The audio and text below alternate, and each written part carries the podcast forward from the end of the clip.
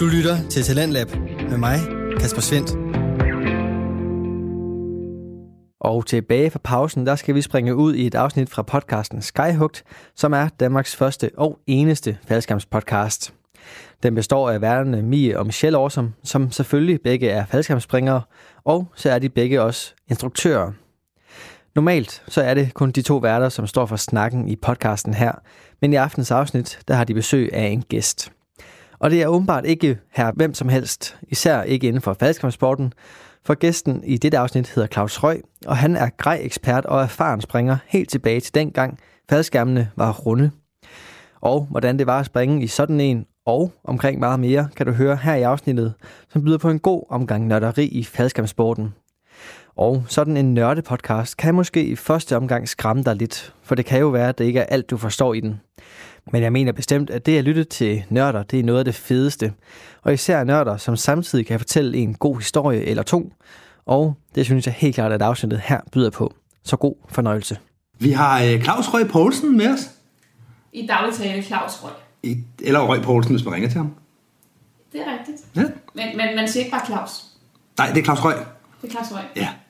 Vi har hørt meget om dig, Claus, igennem øh, de forskellige afsnit her i podcasten. Sådan cirka hver tredje afsnit har vi hørt om, så kaldte vi på Claus Røg, og så kom Claus Røg og kiggede på mm. det, og så pakkede Claus Røg igen i reserveskærmen og så videre. Så.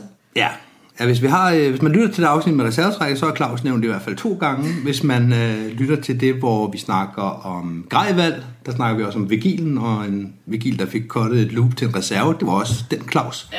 Så det er den Claus, vi snakker med. Og det er en af grundene til, at vi har inviteret dig med. Tak. Du har sprunget faldskærm i rigtig mange år. Jeg har sprunget faldskærm i cirka 35 år. Det foregik på en anden måde dengang. Vi startede med rund skærm.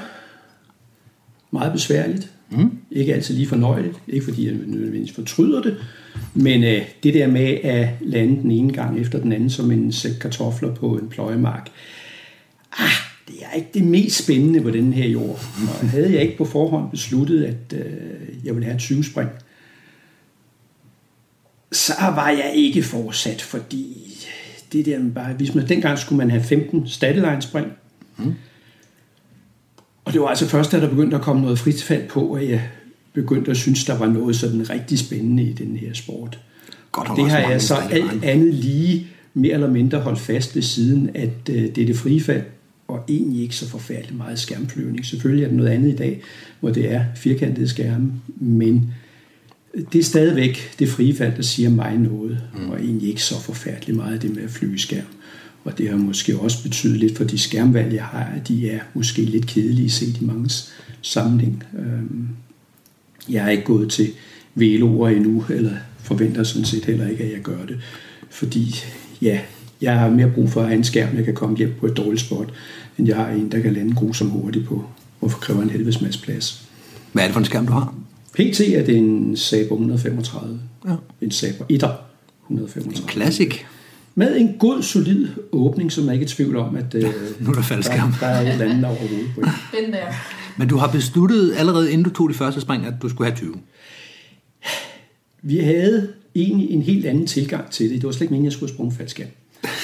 Fordi Okay. vi, havde, øh, vi var på stykker inde på en sporingsstudie, vi havde kigget på noget ballonerstien, der havde været i Fældparken. Jeg havde kontor lige ude til Fældparken. Mm. Vi var over kigge på de der folk, og de havde noget grusomt dyrt grej. Sådan synes de selv i hvert fald. Vi stod og kiggede på det, og meget af det, det kunne vi egentlig godt lave selv. En kur kunne vi nok få fat i, og gasbrænder kunne vi nok også lave, og trykflasker havde vi. Og så var der lige det der med selve ballonen, øh, hylstret, som jeg sidenhen har lært, det, det hedder. Mm. Det tænkte vi i vores visdom, det kunne man jo nok lave ud af nogle gamle brugte faldskærme. Okay. Så vi tøffede lidt rundt på nogle auktioner, blandt andet ude i Værløse, hvor de solgte forskellige ting, blandt andet gamle, købte nogle gamle symaskiner, mm. øh, nogle af deres rikkerværksteder, men der kom aldrig nogensinde gamle faldskærme op. Mm.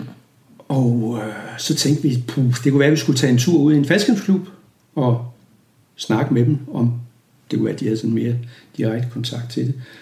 Og øh, så rent tilfældigvis, som en hel del år tidligere, havde jeg været forbi Bybjerg, dengang øh, hjemstedet for faldskærmsklubben Høvelte, mm. som nu om dagen hedder Nordsjællands Faldskærmsklub.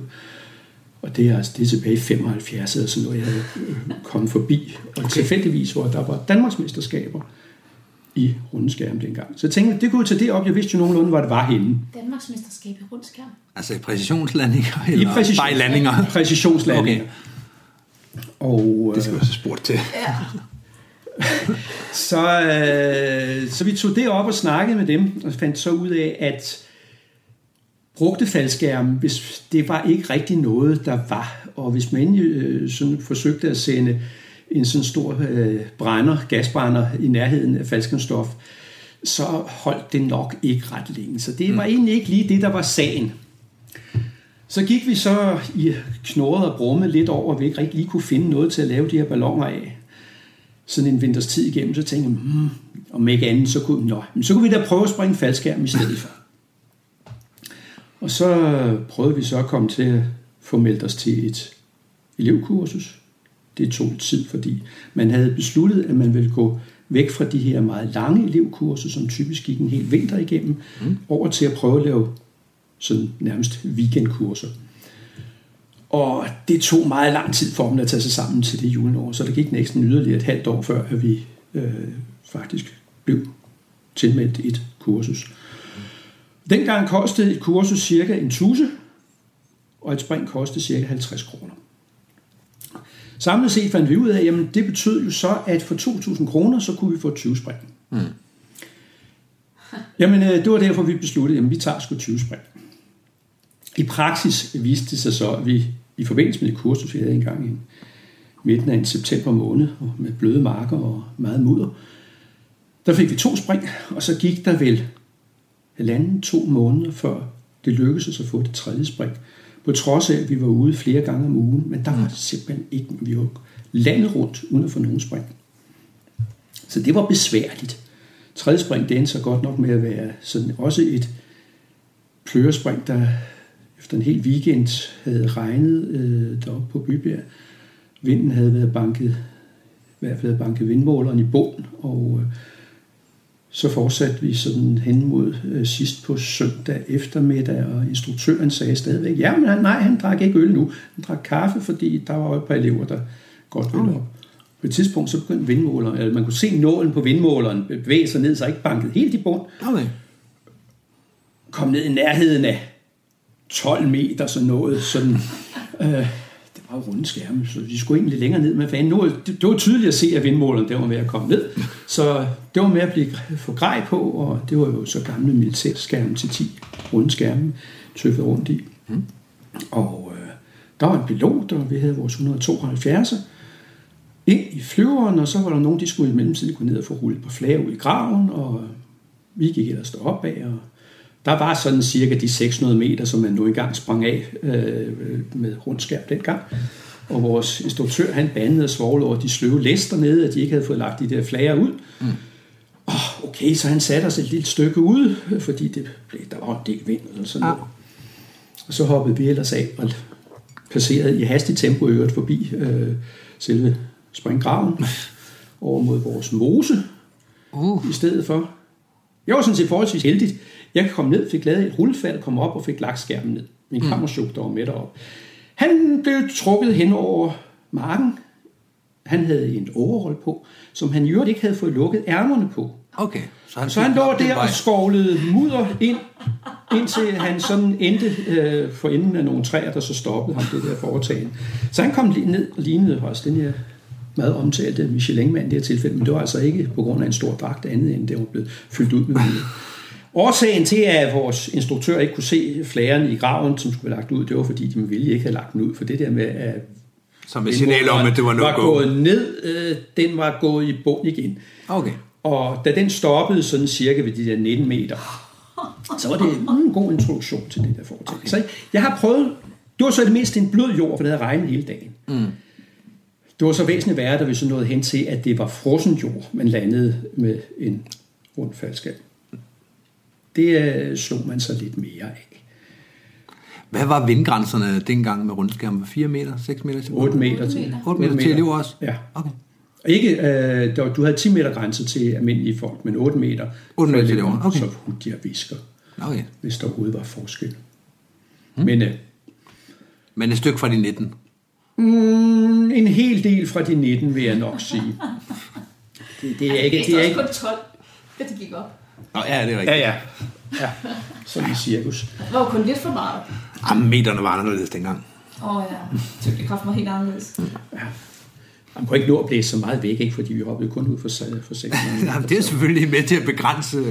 Jamen, det har mange praktiske fordele. Det er, at næsten ligegyldigt, hvad eleven går og laver, hvis man ikke sætter dem helt håbløst af, så lander de inden for et rimelig begrænset område. Ja. Det forhindrer dog ikke i, at de kan lande i træer stadigvæk. Det gjorde man i stor stil. Mm. Jeg tror, jeg i næsten hver eneste springvin vi kendt tilbragt, indtil vi gik over til at uddanne på firkantskærm. Der brugte jeg et par timer med at pille skærmen ned for træer. Og du har også brugt nogle timer efterfølgende, ved jeg. I de år, jeg har været i sporten, har du også brugt nogle timer op i træer. Ja, men det er ikke nær så ofte, som det var dengang. Nej, okay. Altså, øh, hvis jeg altså nogensinde har været op på års ja. springe, der er en hel del plads efterhånden. De gjorde ikke det julenummer, at de øh, pillede skærmene ned. De fældede træerne. Mm, det er derfor, der er det, plads. det er derfor, der er plads på Okay. års. Det giver sådan mulighed. Der er, man røg meget i træer. Ja.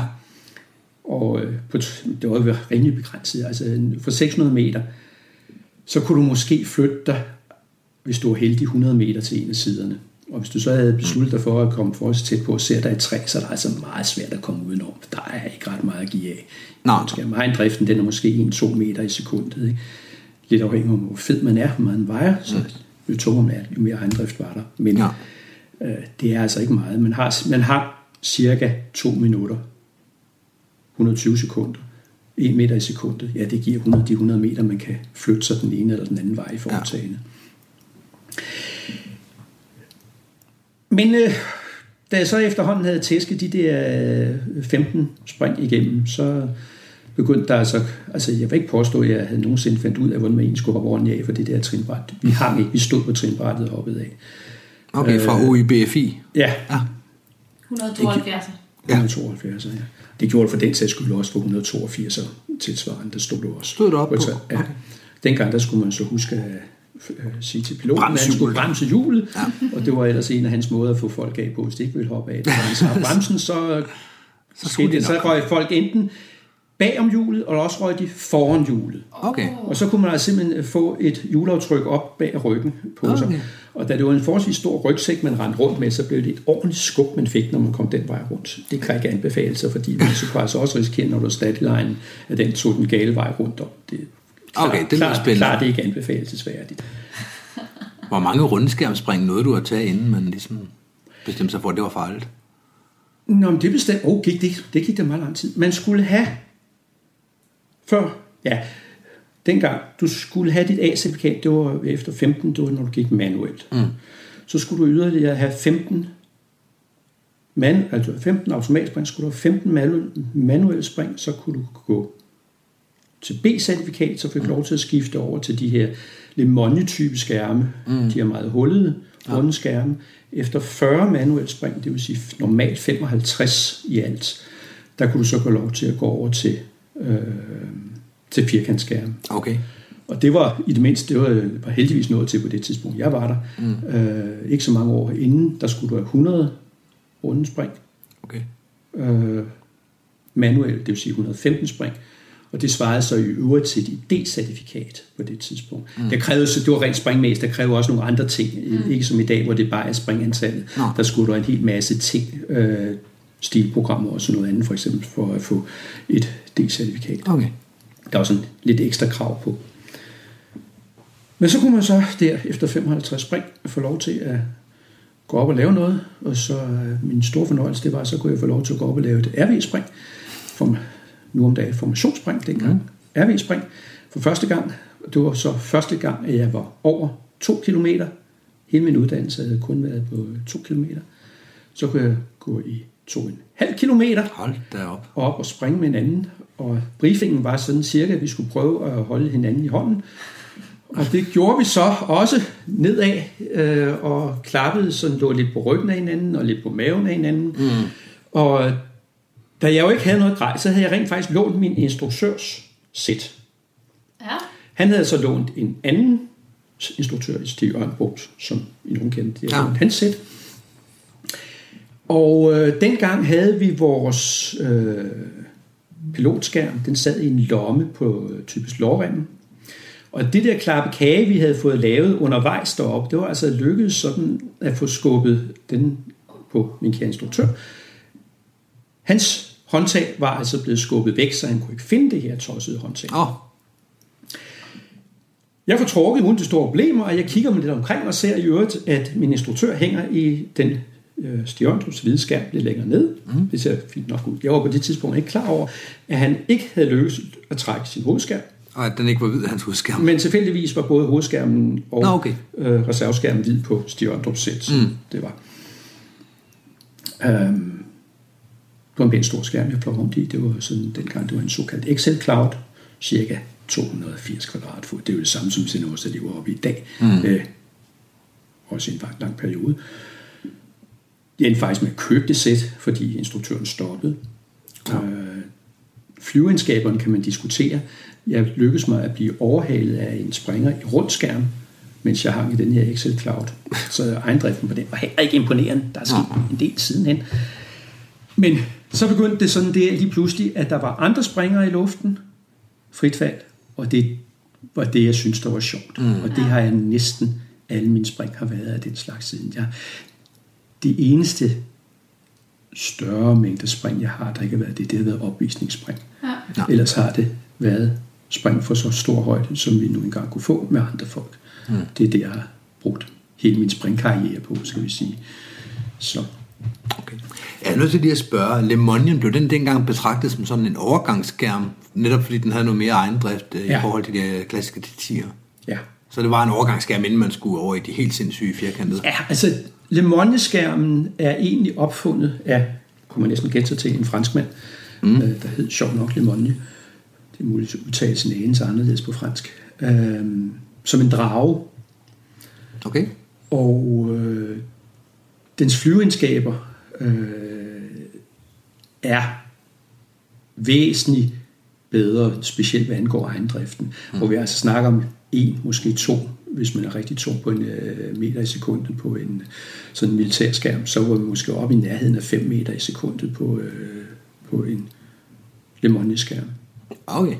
Og specielt havde de nogle egenskaber, som man godt kunne savne øh, på en moderne skærm. Det er, at de drejer ekstremt hurtigt. Fordi det er en rund skærm, der drejer. Så det er centerdrej. Lige centerdrej. Hvis du øh, lad være med, øh, holder dig til ikke at holde din styrehåndtag nede, fordi så begynder du at få så meget sving på, du kommer ud, så tager det tid at dreje. Mm. Men du kunne dreje 360 grader på under et sekund. Okay. Wow. Så altså, det, man kom virkelig hurtigt rundt, hvilket du også kunne udnytte rent styringsmæssigt, at du kunne komme meget tæt ind og lave meget hurtige korrektioner. Mm. Dog kan stadig ikke anbefales. Man skal ikke forsøge at flære sådan en skærm. Så hvis øh, nogensinde I kommer op og prøver sådan en skærm, skal I ikke tro, at man skal flære den ligesom en firkantskærm. Fordi der er to ting, der går galt ved det. Det ene, det er, at man bringer sine albuer tættere på jorden. Ja. Og da man lander med et hult drøb, så er det meget dumt at lande med et hult drøb på sine albuer. Mm. ja. Det har vi haft armen op over hovedet. Så armen op over hovedet, og hun også bruger sådan lidt til at beskytte hovedet. Ja. Og den anden del, det er specielt på lemonnieskærmene. Det, der sker, når man lukker, hiver ned i styreklodserne, det er, at i stedet for at lukke luften bagud, så lukker man op. Ud, Okay, så opad, sætter så, den hastigheden synker, op. så man synker meget hurtigere nedad. Oh. Så hvis I nogensinde skulle komme ud sådan en, lad være med at flære den. Så er det bare at slippe klodserne, når man kommer ned i den højde, hvor man har Det er bare med hænderne op, og så i gang med rullefaldene. Okay. Men øh, de blev lavet engang der i 60'erne, og inden man havde begyndt at lave firkantskærme. Så det var jo de, det var sportspræcision. Det var jo virkelig noget, der kunne noget. Og man kan faktisk styre de der øh, rigtig godt. Altså, jeg tror, der gik over 100 spring i firkantskærm, før jeg lavede bedre præcisionsresultater i det, end jeg havde lavet i Lemonnier-skærm. Okay. Så altså, og rent faktisk er vindgrænser og alt sådan noget er i store træk det samme præcision i dag med firkantskærmen, som det var med rundeskærmen. Mm. Dead center er blevet mindre.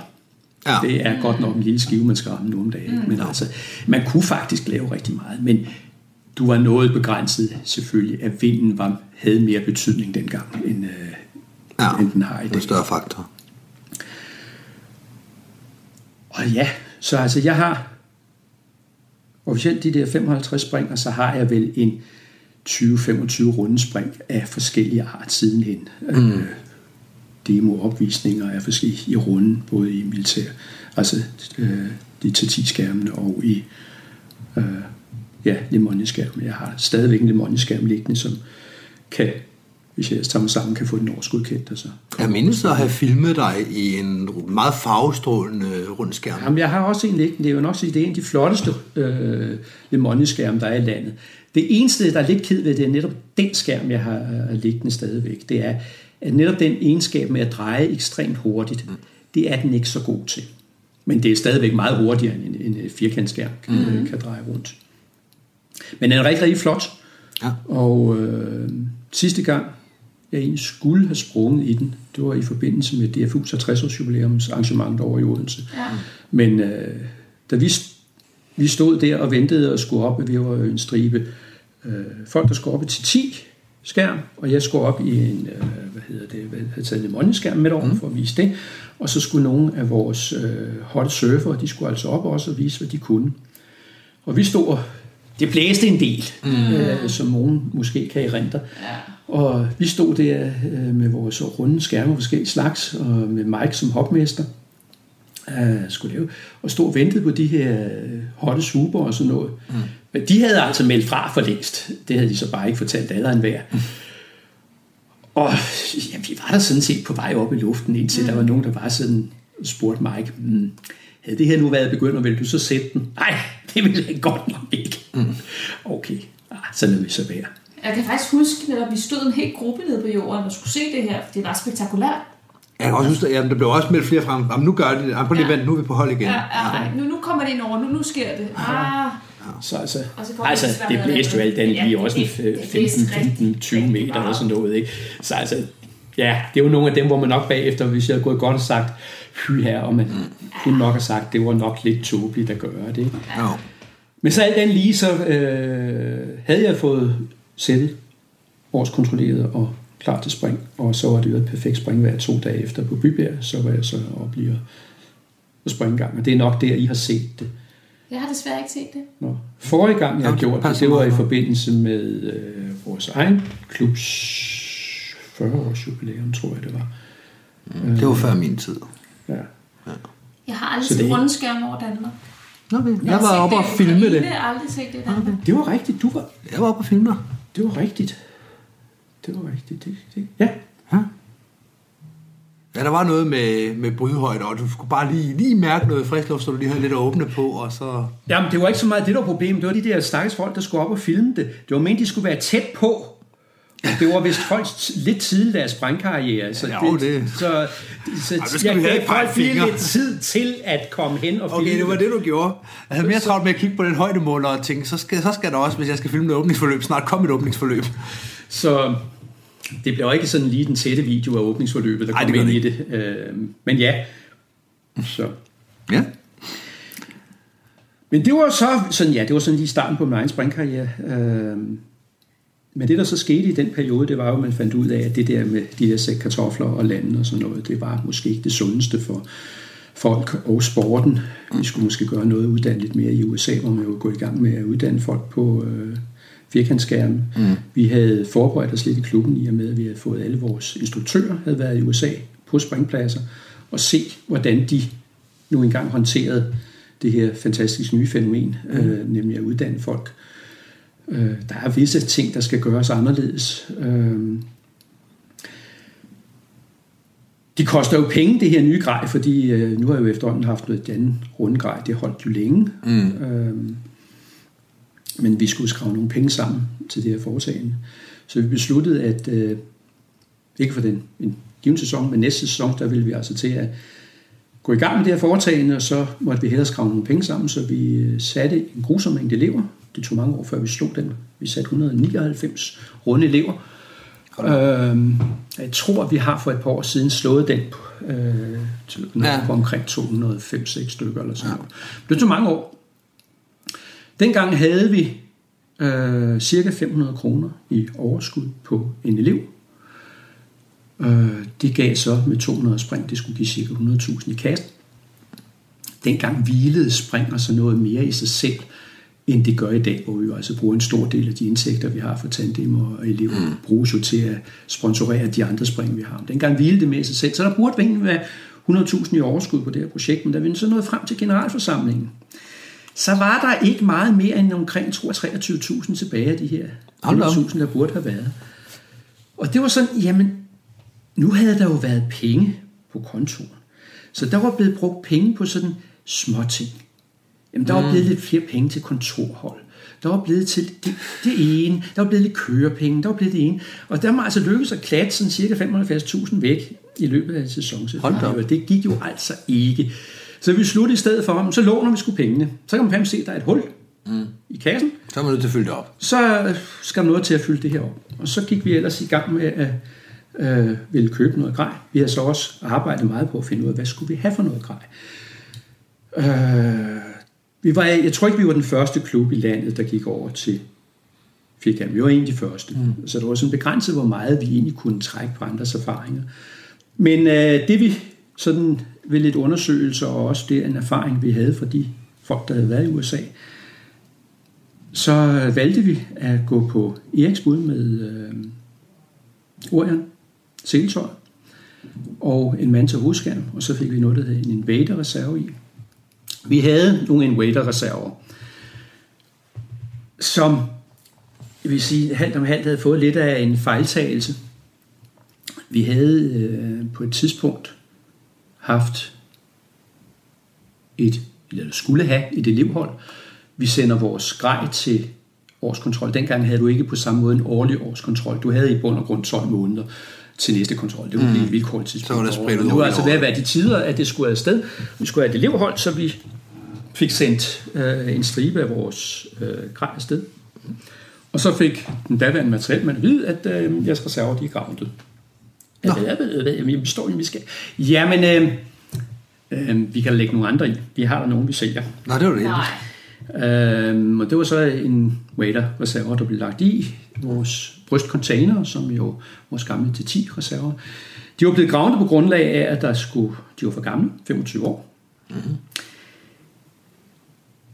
Der skete så det, at vi rent faktisk havde en elev, som fik behov for det her øh, på hans første 10 sekunder.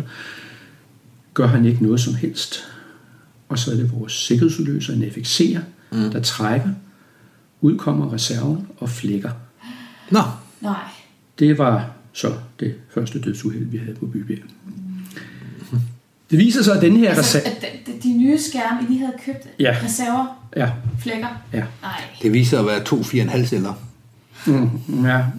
Det var en rund, ja, rund skærm. Nå, rundt, ja. Det var rundt, ikke? Så det var ikke Ja. sættet på samme måde. Så to halve rundt. Men øh, det, det viser sig, at sådan en waiter-reserve er beregnet til at blive pakket sådan lidt, kan man godt kalde det, som en firkantskærm. Den har en pilotskærm, der skal hive den ud. Mm. Når så man ellers har fået strukket alle linerne ud, så kan den få lov til at åbne selve skærmen. Ja. Der er altså det, så smukt hedder en blæ, der er sat rundt om bundkanten på sådan en øh, rund kalot. Mm. Der sidder linerne så kvejlet op på, og så når først alle linerne er kommet det i stil med, hvad du har en standard bag i dag, så åbner man øh, skærmen og udkommer den. Mm. Sådan var vores, det var sådan en waiteren var designet til at skulle åbne. Men det de havde erstattet var nogle runde militære til 10 reserver, som er pakket med linerne siddende nede i bunden af selve container. De sidder ikke op på selve skærmen. Der er ikke nogen blæ til at holde det, der sidder kanten af kalotten, som smukt hedder angrebskanten mm. på en rund skærm. Der er ikke noget, der holder sammen, og der var ingen pilotskærm. Og den sad stadig på maven, ikke? Den sidder Reserven på maven. Ja. Ja. Det vil sige, at den kommer ud med et åbningsforløb, der ikke er styret på nær samme måde. Det siger bare ud klask, og så fanger den noget luft, og så åbner den her ellers med et huldrøn. Det var altså mere end den her kalot var designet til at kunne bære. Hvor er det havde vi ikke lige tænkt igennem. Det var øh, ikke så hensigtsmæssigt, skal vi ikke sige det sådan. Fik I pengene tilbage for den så? Ja, der var så flere dele omkring det der projekt. Punkt 1, der var egentlig ikke nogen 25-års regel. Sådan en findes. Ja, nu er den ved at komme, men Ja, ja. der fandtes ikke en 25-års regel. Det var bare noget, de lige havde digtet til lejligheden. Mm, Der var en medarbejder på de foretagende, der havde besluttet, at det synes han, at det var på tide, så han havde stemplet kasseret i det her sæt. Hurra for provisionsløn. Øh, Ja, det ved jeg så ikke, om det var, men øh, punkt to havde han jo altså nok ikke tænkt over det der fænomen med, at øh, den burde pakkes, som fabrikanten foreskrev. Nej, det er jo også mere en guideline. Sidste detalje, som er lidt mere subtil, det er en Vader lavet af et firma, der hedder PISA. PISA er Parachute Industries of South Africa. Mm-hmm. Vi snakker midten af 80'erne. Mm-hmm. Der var noget med apartheid i øh, Sydafrika, og der var faktisk embargo mod varer fra Sydafrika. Så øh, ja, den officielle forklaring er, at de er købt i England. Nå, okay, jamen, så støtter man jo ikke Så, Sydafrika. så, så, så det er jo ikke den vej igennem. Nej, okay. Men vi, vi kan komme tilbage til lige omkring det der. Invadererne er sådan set ikke noget galt med dem. Uh, vi har faktisk stadigvæk en Wader, det ligger i vores pilotredningssæt. Okay. Men dels blev der lavet nogle forstærkninger, hvor der blev syet nogle kevlarbånd omkring angrebskanten, så de kunne holde til sådan mere, hvis endelig skulle åbne på sådan en uhensigtsmæssig måde. Okay. Uh, det blev en modifikation, der kom på flere uh, runde kalotter uh, på det tidspunkt. Og så hvis det ellers blev forsynet med en øh, pilotskærm og den her blæ, som de egentlig var designet til at skulle pakkes med, så er det som egentlig en ganske udmærket skærm. Men der er jo, vi, der kom ligesom en øh, bulletin herhjemme om, at øh, det var ikke lige sagen at bruge en Raider-reserve. Der kom en anden ulykke, som jeg dog ikke er sikker på var et dødsuheld, men de havde jo også en øh, skærm, der gik i stykker over i det jyske. Okay. En reserve. Ja, af samme slags. Så den var vi ikke så glade for. Ved du, om der er nogen øh, piloter, der nogensinde har sprunget ud med deres grundreserve? Kommer jeg så til at, til at tænke på? Det er der helt sikkert. Altså Ikke i Danmark, ikke? Ikke nødvendigvis en ikke, ikke i Danmark. Men der er jo også andre end faldskærmspiloter, der bruger dem, tænker jeg. Eller, Ja. Altså, Øh, jeg mener ikke, der er nogen, der har ditchet deres fly og selv hoppet ud Nej, det er det. heller ikke i svæve, eller... Svævfly jo. Ja. Ja. Svævfly, det, det er sket et par gange. Og der er også nogen, der har reddet livet på det. Mm. Øh, de havde blandt andet derovre, hvor der nu om dagen ligger en sygehus over ved Aarhus, Kirstins Minde øh, flyvepas. Der havde de øh, på et tidspunkt en svæveflyver, de har den med, at de gerne vil finde en eller anden termikboble, de kan flyve i. Der, den er ikke nødvendigvis stor, så der kan ligge mange svæveflyver inde i sådan en lille termikboble der. Der var altså nogen, der stødte sammen. Okay. Og der var faktisk en, der lø- reddede livet ved at hoppe ud. Ja. Og lige pludselig så man en fantastisk interesse blandt svæveflyvere for at få noget nyt, moderne øh, grej, der rent faktisk virkede. Ellers var det normalt sådan et eller andet med, har I ikke en eller anden gammel aflagt øh, skærm, vi kunne få? Ikke?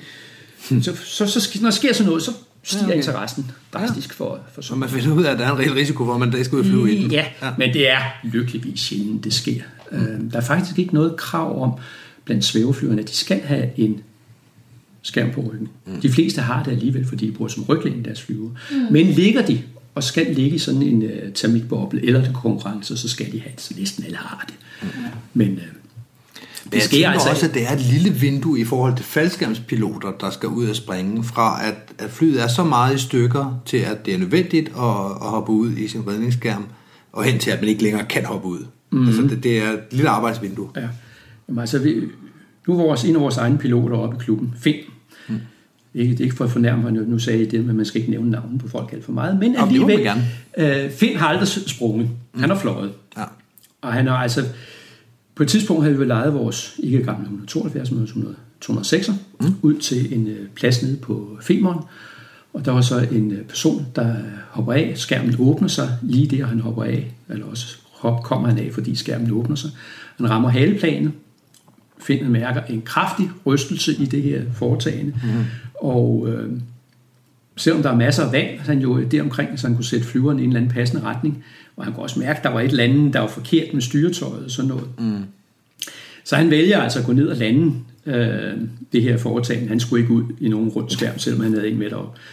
Og dengang der fandt vi så ud af, hvorfor at haleplanet er sat fast i sådan en mærkelig øh, trekantssammenføjning med ni nitter. Mm.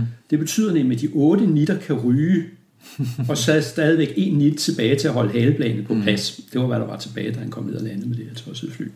Vi havde nogle rundskærme, som vi kunne bruge, og de blev så modificeret, så det stopper vi så i vores sæt her. Og det vil jeg sige, vi var meget, meget heldige i det valg af firkantgrej. For jeg har været meget, meget tilfreds med både rækken og øh, de manteskærme, vi fløj rundt med. Det lyder lidt som sådan noget trial and error. Du prøver ja, at løse det på den her måde. der kan man jo så, så se forskellen på, at vi var heldige, vi havde valgt, var ikke valgt det, og der var ikke så mange klubber. Mm. Nordmændene for eksempel, de var nogen samtidig var også i gang med at øh, vælge at gå over til firkant grej. Og de sagde, jamen vi skal ikke have forskellige uddannelser rundt om i, i landet. Vi laver det ens over hele landet. Mm. Det var ikke sikkert, at klubberne havde råd til det, men så tog den norske faldskabsunion, de tog og lånte pengene. Og så køber vi ens grej. Og hvad købte de så? Åh, de købte Campus, Campus og Magic. Sensor, Magic, hovedskærm, Invader, reserve. Sådan. Så nu er det jævnt dårligt over det hele til gengæld. Ja, yeah. Og det sprang de med i rigtig mange år, for de havde skudt råd til at skifte det skib ud dog, for det var altså en stor investering, alle dem, vi har gået i gang med. Ikke? En Der er også, ja, ja, der er også så mange og, nordmænd. som øh, altså, vi kunne jo snakke med dem og fortælle om de erfaringer. Ja, beklager. Vi har skudt råd til det. Ikke? Så altså, der vil jeg sige, som sagt, vi var meget, meget heldige, og så var der nogle klubber herhjemme, de vent, ventede noget længere med at øh, skifte over til firkant, så de ikke- om ikke andet kunne nå at trække på de erfaringer, vi havde på tingene. Men altså, mandtagerne, dem har jeg været rigtig, rigtig glad for. De har aldrig rigtig slået folk til lirakassmand, øh, fordi de lander ikke super godt, mm. specielt netop, de havde også lidt forlængede, forlængede styreliner, mm. så det var ikke verdens bedste flære, der var i sådan en øh, kalot, men de flyver stabilt. Og du kan flære den i 20 meter og holde, holde de flære, det og så sker der ikke alverden ved, ikke? Og skulle det endelig ske, at de så lettede styrehåndtagene igen, ikke? Øh, hvad de ikke, helst ikke skulle, men øh, så øh, sker der ikke alverden ved det. Jeg vil dog stadigvæk sige, at jeg kan bedre lide moderne navigators, fordi mm. de er det trods alt designet som elevskærme, og de kan noget mere, men jeg har været rigtig, rigtig glad for, Er der for nogle tilbage i NFK egentlig? Uh, ikke aldersgrænsen, de er, passeret, de, de er røget for aldersgrænsen. Ja, okay. Men, øh, Men det er da ikke til for ganske nylig, vi har haft. Ja, men de er indtil ved, at de, de, de røg for, for 20 Ja, ja. på. Øh, Det var ikke nogen af de oprindelige, vi købte der tilbage i 86. Øh, Vi købte på et tidspunkt, efter vi havde fået stjålet noget grej på Bybjerg, så købte vi nogle af fem amerikanske sæt, mm. som kom med mandtager i, at de var fra omkring 96. Og det passer så, at de 20 år efter, det vil sige, det var i 16, de røg. Så det er kun et par år siden, Ja. at de Ja. sidste, de stoppede. Øhm, Men Michelle, da, jo, da du og jeg startede sporten, der var der jo vindgrænser i FB'eren for runde For runde skærm, ja. Så der må have eksisteret nogle Ja, ja. runde reserveskærme i Ja. 2010 i hvert fald. Et eller andet sted i Danmark. nej, Nej, jeg rent var ikke blevet det- opdateret. Øh, Nå, vi har, okay. det, det er, nej, det var vi stoppet med. Okay. Altså, der gik to år eller sådan noget, så skiftede vi over til det. Fordi det er også et uddannelsesmæssigt problem. Normalt, når du uddanner på rundskærm, så skal du lave rullefald. Rigtig, rigtig mange rullefald, og du kommer har meget mere til skade på alle de der rullefaldstræninger, end du rent gør ved spring. Specielt når man så har en øh, major fra militæret, som finder ud af, at man kan træne rullefald fra en af militærets lastvogne kørende hen ad grusvejen. Og så hopper man ned derfra og laver rullefald. Med 5 meter i sekundet, eller... Ja, som det nu er. Der har vi folk, der har brækket arme og, Og det er ikke en helt hypotetisk historie, den her, Nej, kan jeg fornemme. det er sket. Ja. Altså, vi har folk, der er kommet meget mere til skade den vej. Men når vi så går over til firkant, ja, vi har stadigvæk så runde reserver. Skal vi så stadigvæk lave folk rullefald? Mm. Og det gjorde i hvert fald op hos os, at vi, vi gad ikke rigtig lære folk rullefald, fordi de kommer altså til skade ved det rent faktisk. Ja. Og vi satser altså an lige på, at langt de fleste af landingerne foregår i en firkantskærm. Øh, Så der gik altså ikke mere, jeg tror, to år eller sådan noget, så droppede vi det der med at have øh, rundskærme, jeg gik over for de ekstra penge på at købe firkant. Det var så en lidt i stil med en øh, Manta som hovedskærm, det var så en laserskærm hed den. Det var så en 250 kvadratføls, og dem har jeg også været rigtig, rigtig tilfreds med. De har reelt set aldrig svigtet os. Hvis de har chancen for at komme ud, så er de altså også opfyldt deres mål. Mm. Dem har jeg også været meget glad for. Men de er så også faldet fra aldersgrænsen, så der er nu kommet mere moderne grej i.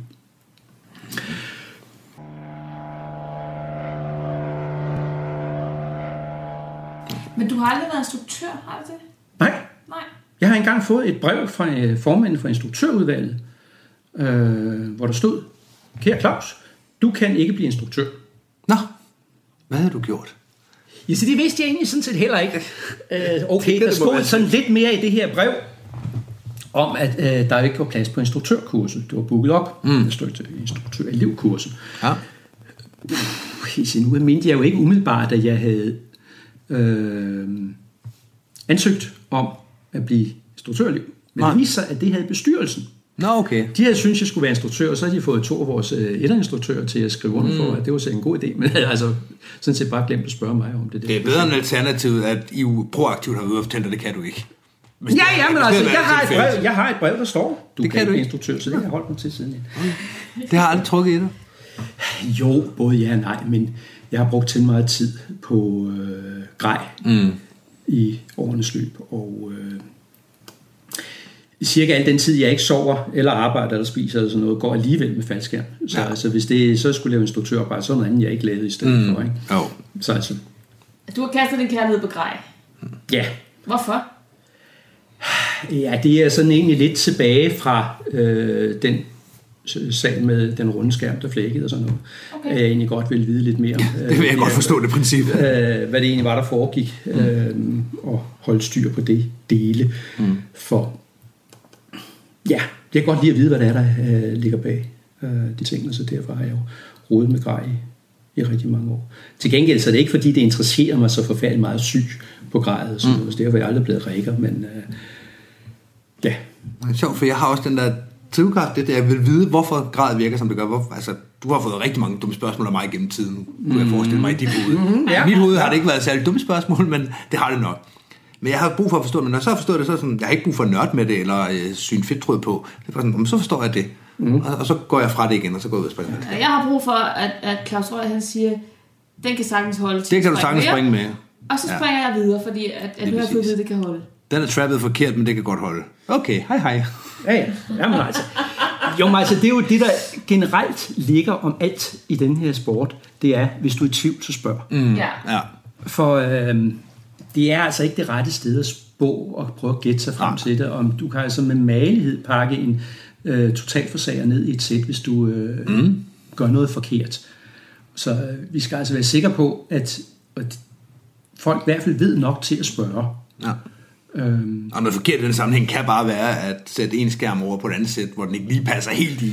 Jamen, der er der mange grader af det. Ingen tvivl om det. Øh, men spørg hellere en Ja. gang for meget end en gang for lidt. Ja. Så selv kan dine tåbelige spørgsmål, øh, kan jeg da leve med. Det er jeg glad for. Øh, for altså, jeg spørger dig jævnligt også om øh, ting, mm. ikke? Altså, øh, mange mærkelige fabrikanter og mærkelig grej. Mm. Vi har ikke så meget længere herhjemme, der er mærkeligt. Men jeg, støder meget mærkelig grej i svæveflyvebranchen, hvor jeg altså også, også er, pakker noget. En hver rækker med respekt for sig selv, vilkårligt sted i det europæiske fastland, har syd svæveflyverik. Og de har haft mm. alle mulige mærkelige idéer. Og det er altså langt fra altid, jeg kan gennemskue, hvad de har tænkt og tager i telefonen. Erik, hvad fanden er det her for noget? Hvad, Hvad har de tænkt, ikke? For, altså det, du spørger, hvis du ikke øh, mm. ved, hvad det er. Ja, så ikke kunne altså være. enig i, det er sådan en anden sag, men øh, man spørger. Men det var sådan set opstarten på øh, firkantsuddannelser øh, i vores lille land. Så er vi heldigvis blevet klogere sidenhen. Og grad svigter der heldigvis rigtig, rigtig, rigtig sjældent i dag. Mm. Det kan man altså ikke helt påstå, at det var tilfældet dengang. Og det lyder ikke sådan. Der skete meget. Det er mere menneskelig fejl i dag, når der sker noget. Det er meget, meget Ja. ja. sjældent, der sker noget. Der, altså, ja, Michelle har jo så altså mordet sig med at prøve at udfordre vigilen. Altså, mere og mindre var Vigilien, der udfordrede mig i det, i det Ja, givende situation. så, men det er da lykkeligvis meget, meget sjældent. Ja. Altså, man har lært, det er jo småting, der egentlig er sket af modifikationer undervejs. Mm. Øh, men det er alligevel, man har fået luset en hel masse små problemer væk. Mm. Til gengæld er vi ikke synderligt gode til at lære hinanden rundt om i verden af forskellige typer grej, og hvilke problemer der egentlig er. Vi har la- her i landet et krav om, at hjelme brugt til vores elever mm. skal have udvendig bespænding. Ja. Vi er det eneste sted i verden, der har det krav. Det stammer selvfølgelig fra, at vi har haft et problem med på et tidspunkt en line, der er smuttet inden for en hjelm, og så nærmest en stranguleret en, en mand, ikke, fordi han er hængt i hjelmen. Ikke? Og det er Ja. det, der er baggrunden for det. Det er jo da også fortalt ud i den store verden, mm. men nej, det er ikke rigtig noget, der er kommet igennem det der foretagende. Vi kunne fortælle de der nordmænd et eller andet øh, om noget grej. Der var også nogle økonomiske interesser og andet, der lå bag. Nej, vi havde ikke rigtig mulighed for det. Mm. Og de ikke bare i gamle dage. Englænderne har i øjeblikket et krav på deres øh, tandempassager teletøj. De skal inspiceres en gang hver måned. Okay. Fordi de har haft nogle problemer med det. Ja. Er det slået igennem nogen som helst andre steder? Nej. Men alle regler, i hvert fald dem i dansk regi, når man sidder og kigger, så hvis man spørger dig, så kan du som regel fortælle, Jamen, hvor, der er- hvem der er- var det, der kom galt af sted, siden, den regel, siden jeg skal forholde mig der til er, den der er rigtig, regel. rigtig mange af den slags ting. Ikke? Ja. Øh, reglerne er der som regel på grund af et eller andet, der er gået galt. Ja, det er. Men, men det er da påfaldende, at netop, altså snart, at der sker det mindste, at så har man en efterhænger i HLF, og så skal vi alle sammen lige pludselig have en sabel i flyveren, ikke? Så har vi en sabel i flyveren. Ja, Og, og, og så sker der noget i England med noget tandempassagerdeltøj, så laver de en regel i England, det giver god mening. Hvorfor lægger vi altså andre så armene over kors og siger, at det er nok kun England, det er jo sådan, sker." fordi typisk øh, mange gange det, man gør, ikke, det er, at vi holder os til fabrikanten. Vi er et lille land. Vi har ikke sådan... Altså den British Parachute Association derovre, de er altså væsentligt større, end mm. vi er i vores lille land her. Ja. Men vi har jo lagt os op af fabrikantens anvisninger omkring de her ting. Og øh, der er ikke kommet nogen bulletiner ud fra, øh, fra UPT, som det hedder nu omkring. Øh, det Der er heller ikke nogen politik på, at man skal have en kniv i flyveren af den størrelse og orden, og det skal ikke være en hugknife og så videre. Men derfor kan vi jo godt tænke selv og tænke, mm. det gør vi lige for en sikkerheds skyld. Ej, der står et eller andet sted, der skal være en, øh, en hopmesterkniv. Kniven skal være der, men, og men det den, kan jo godt være en hugknife, og det var det, der gik galt i HLF. Ja. Men øh, der er et, så er vi tilbage i det her med regler. Øh, Skal mm. det være sund fornuft, eller skal det skal, ja, ja, skal vi lave en regel mere? ja. pensles ud i Ja. detaljer om, omkring det her? Ikke? Ja. Og ja, nogle gange så svigter den sunde fornuft, og så bliver der altså lavet regler omkring det. Ja, ja. Men, øh, FB'en kunne være behageligt tynd, hvis vi kunne stole på, at den fundet sunde fornuft ville mm. Bonuspater. Så Det kan vi ikke. ja, vi har i hvert fald meget stor mistillid til jer andre. Ja, ja, Øh, vi, kan alle, det. alle Vi- vi tænker jo hver især, jeg har de rigtige holdninger, jeg er Ja. fornuftig. Så er der nogen, der er alt for Jyder, forsigtighedsmejlet. jyderne derovre, de er jo gale mennesker. Ja, og de siger præcis det samme om de der Præcis. tossede sjællænder der. Ja. Så Mm. Men hvordan har din oplevelse været af, altså, du har sprunget i 35 år, og du har jo set ting komme og gå. Altså, jeg tænker på, på de her revolutioner, som nu går vi over til firkantet faldskærm. Nu øh, sætter vi pilotskærm et andet sted, nu har vi et træningssystem, nu har vi en sidepress, nu har vi, altså, det er jo virkelig noget, der rykker. Jamen altså sikkerhedsmæssigt er vi jo rykket rigtig, rigtig langt, som vi sagde før. Ikke? Det er jo ikke grad, der svigter i dag, og vi har puttet så mange ekstra ting ind. Vi har fået meget materiel på, som lige pludselig også har muliggjort nogle discipliner, som der ikke havde været realistiske. Altså, mange freefly-discipliner vil jo øh, vil ikke kunne lade sig gøre, uden at vi havde nogle fornuftige øh, lydhøjdemålere i dag. Øh, Lars Brugsgaard har jo... Og nogle sæt, der kan holde til, at der kommer vind på den måde. Jamen altså, der er sådan mange af de der detaljer, ikke? Altså, det er jo ikke noget, du skal sidde og kigge på dine hø- højdemåler på, på brystet hele tiden, hvis du skal springe freeflight. Det hænger ikke rigtig sammen, ikke? Så meget af de der udviklinger har jo støttet hinanden øh, og har gjort det til en rimelig sikker sport. Mm. Øh, det er ikke sikkert, at forsikringsselskaberne nødvendigvis er enige med det, hvad for man spørger om... Øh, Nej, alt er relativt, men, Øh, men det er bare noget andet end for det- 35 det- år siden. Jamen det er helt Ja. sikkert noget andet, fordi det er grad, der svigter i dag. Og folks holdninger til grad er jo også ændret så meget. Vi begyndte at indføre en hel del med øh, sådan øh, grejtjek ved større arrangementer sådan for en del mm. år siden. Og det var altså fordi, vi var lidt bekymrede om, øh, for folks holdninger til dels at få grej årskontrolleret, og dels gammel grej. Øh, og i starten, der kom der altså en del, der var temmelig gnavende over, at de skulle komme og præsentere deres grej øh, for, øh, for folk. Men øh, det vil jeg nok sige, at holdningen i dag har ændret sig. At, øh, jamen, vil du, hold, laver du ikke grejkontrol øh, ved det her stævne her? Mm. Ah, vi har lavet det for 14 dage siden, så nu kan det være nok, det giver mm. De forventer, der er der i dag. Mm. Og Jamen, jeg tror også for mange, hvor man kommer fra en klub, der ikke nødvendigvis har en, har en grej mand. En Claus Røg i En nærheden. Claus Røg i nærheden. Jamen, så er det sådan, om jeg skal alligevel til Skyvan Boogie, så kan jeg lige få kigget på det der. Ja. Altså, det kunne jeg forestille mig. tror jeg også. Det da Det selv nogle gange tænkt, når vi har været ude i verden, og så kommer tilbage, om vi skal jo til Skyvan Boogie lige om lidt, så er der grej, så kan vi lige spørge ham, med, om, Ja, om det er øh, okay der. med det her. Ja. Ja. Men altså, det er, jeg vil nok sige, at øh, grej-situationen i landet er rigtig, rigtig god. Mm. Altså selvfølgelig, jeg ser ikke en springer, der kun springer på en springplads og aldrig kommer ud på, et sted, hvor jeg ikke er der. Selvfølgelig ser jeg ikke han- hans grej. Nej. Men de folk, der kommer rundt, er til stede, kommer til DM og sådan nogle ting, jamen altså, det grej er rigtig, rigtig god kvalitet i dag. Mm. Der er ingen, der kommer med øh, det der 40 år gamle sæt, øh, hvor det hænger ud til siderne og sådan noget. Mm. det er blevet luset ud for længst, og holdningen til det er faktisk også luset ud. Den, den, vi ser ikke det der længere. Så øh, det er en meget, det vil jeg sige, det er en sikkerhedsmindet, en meget positiv ting. Selvfølgelig har det ændret lidt med folks mindset omkring øh, det at flyve med ja, sprut i blodet eller stoffer øh, mm. muligt andet. Mm. Øh, ja, sprut i blodet vil jeg ikke nægte. Det er nok kun ske en enkelt gang, måske en søndag formiddag. Men øh, holdningen er altså en helt, helt anden, end, end det var engang. Øh, så rent sikkerhedsmæssigt har det jo også en betydning. Men jeg tænker, tror du ikke også, at, at Freeflys indtog har smittet godt af på gradet? Altså gradet er blevet mere sikkert, så nu kan vi blive freefly i det. Og det, at vi kan freefly, betyder, at vi så også begynder at efterspørge noget grej, hvor vi kan freefly. Altså når folk køber nyt grej i dag, jo. så er det bare sådan, så skal det være noget, man kan freefly i. Og ligegyldigt, altså om man har tænkt sig at freefly eller ej. Men du skal også sælge det en dag, og så vil, Præcis, så vil du, du gerne du have, ved, du at du skal have med noget, der er freefly sikkert. Jo. Og noget, der er freefly sikkert, har bare nogle sikkerhedsfeatures, som er gode og, altså, og nyere, fordi du kan ikke... Men det, det, det er jo næsten svært at købe noget nyt grej i dag, der ikke er fri Ja. Mm, ja. ikke? Ja. Fordi det, sådan har udviklingen været. Men jo, det bider sig selv i halen. ikke? Ja, fordi hvis måde. vi kun sprang, øh, og, øh, så vi lå på maven, jamen, så havde du ikke måske det samme behov for at lave noget øh, vis ting, og Nej. så havde den udvikling ikke været der. På den anden side, var det så nødvendigt? Nej, sikkert ikke. Tingene hænger sammen. Mm. Ja. Jo. ja, ja, hvis vi ikke sprang, så havde vi ikke behøvet at gå op i sikkerhed. Nej, Nej, nej, det er rigtigt. Det tager tid at finde alle de fejl, der, der kan være på et, noget grej. Ja.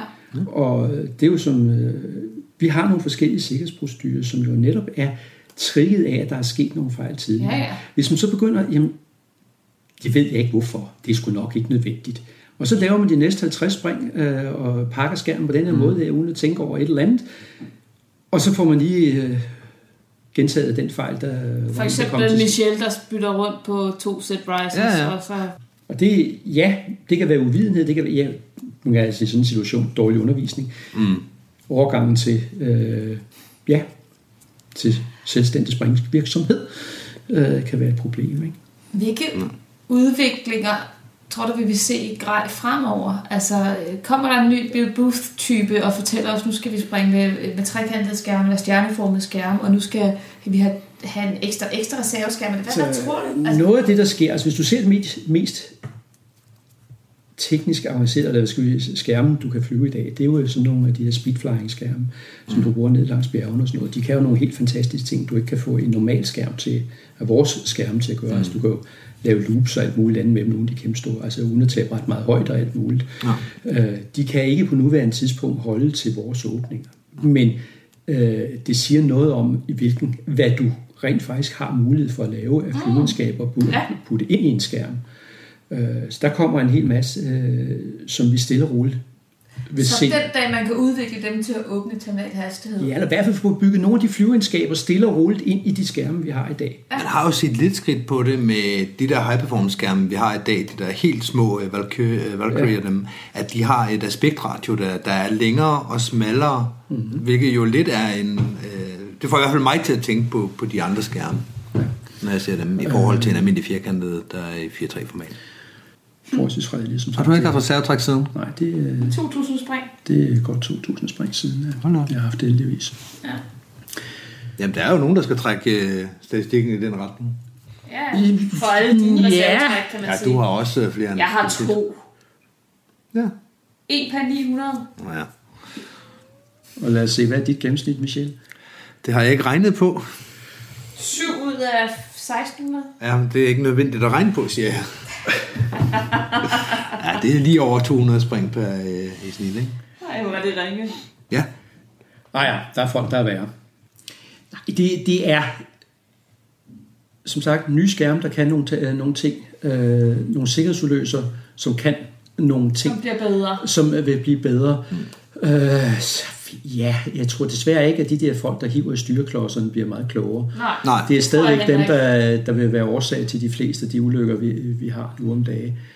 Bare i din tid i sporten, har, eller i din tid i sporten, er der været gået fra, at det er sådan nærmest 50-50, om det er grej eller mand, der, der fejler, til at være sådan 99,1 eller andet, der er det altså manden, der fejler. Ja, og det var, vil jeg nok sige, det var mere end 50 procent, der var, årsag, det var grad, der var årsagen til. Tusind tak, fordi du ville være med Ja, tusind tak. Selv tak. Radio 4 taler med Danmark. Det var aftenens sidste podcastafsnit, og det kom fra Skyhugt med værterne Mie og Michelle Årsum, der havde besøg af gæsten Claus Røg. I første time, der kunne du lytte til et afsnit fra podcasten Børnepsykologi, hvor verden Rasmus Allenkær havde besøg af den tidligere uddannelsesminister Merete Risager. Og de to afsnit, det udgjorde altså aftenens udgave af Talentlab. Mit navn er Kasper Svendt, og jeg vil stå klar igen i morgen med afsnit fra nogle af Danmarks bedste fritidspodcasts. Så indtil da, god fornøjelse og på genlyt.